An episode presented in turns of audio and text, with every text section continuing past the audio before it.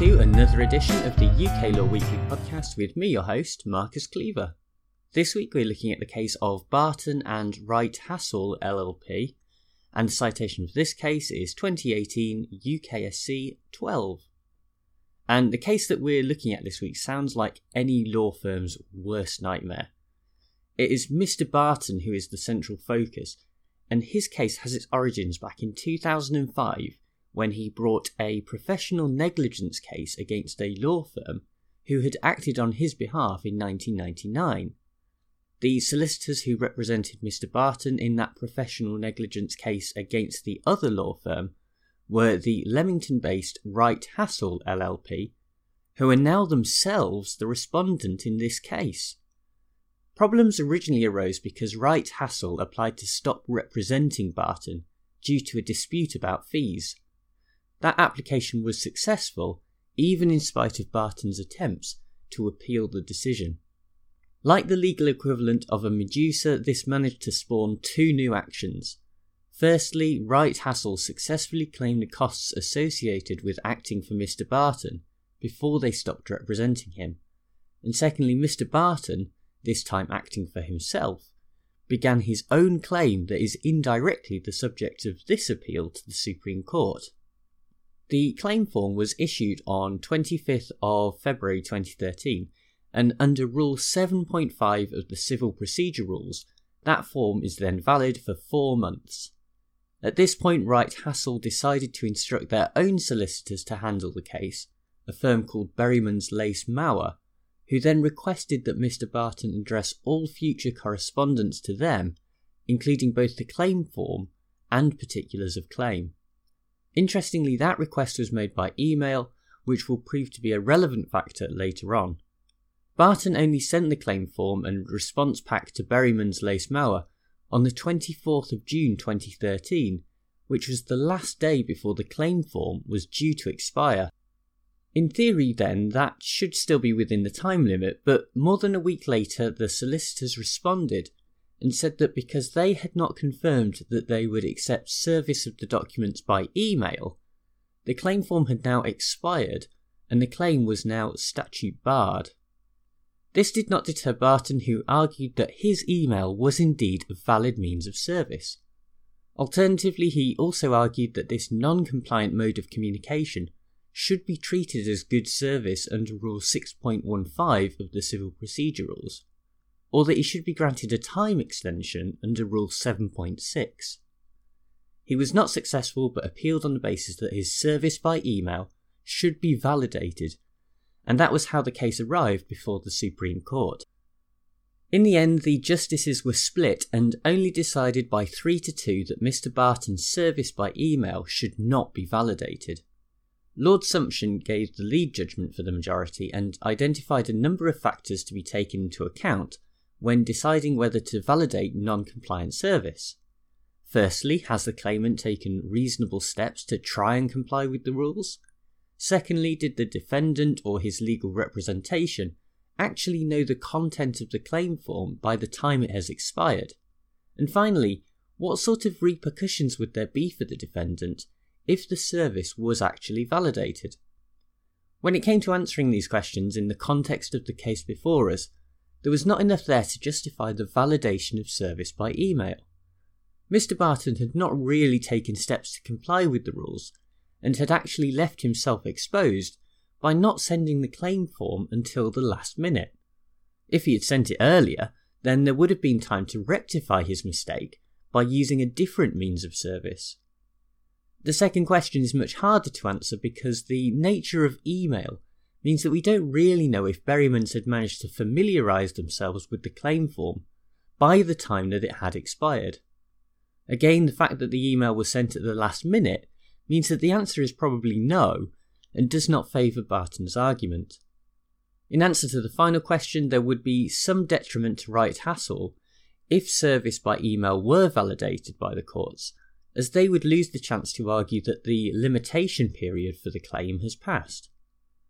Lord Sumption's lead judgment also examined a number of other factors relevant to the case, including the civil procedure rules and the practice directions.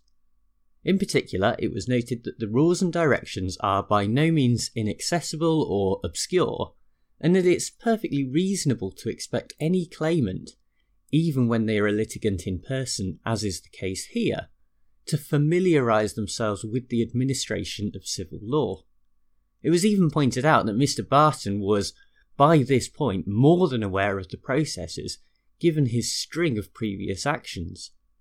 There was, in conclusion, no good reason for his failure to comply.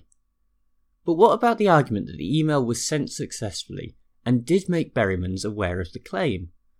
For Lord Sumption, this was not by itself sufficient for validation of service by email.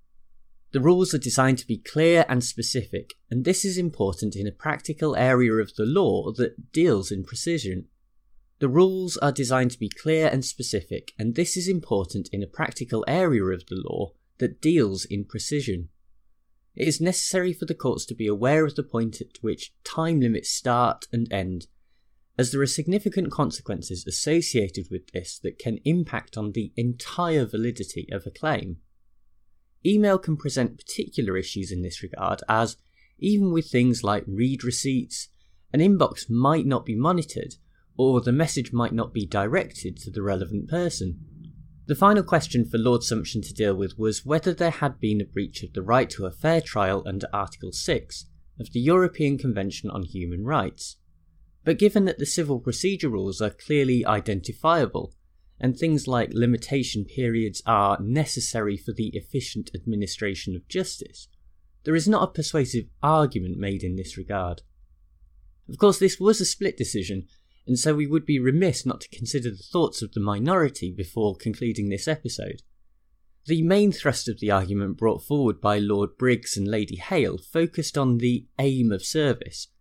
The key purpose of service is to provide notification that a claim has begun, and to ensure that details within the claim form are brought to the attention of the other party. Where this purpose is achieved, it follows that the service should be validated, unless there are very good reasons for not doing so. In other words, there do not have to be extra justifications for validation, so long as this basic purpose is met.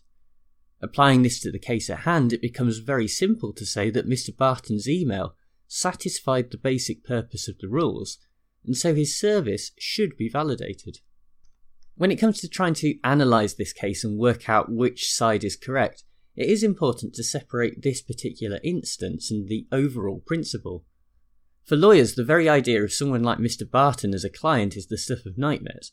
A person who seems to think that the law is designed for their own personal benefit, is quick to litigate, and will blame everyone but himself if things go wrong. This sense of Mr. Barton comes across in the judgment, actually, and the majority reference Barton as an experienced litigator who should have known better. Further to this, the argument that the civil procedure rules are technical and obscure was dismissed almost out of hand. The problem is that when the Supreme Court justices make a decision, that decision does not simply affect one party like Mr. Barton, but rather sets a precedent for the entire country, and that is why the principle is the most important thing.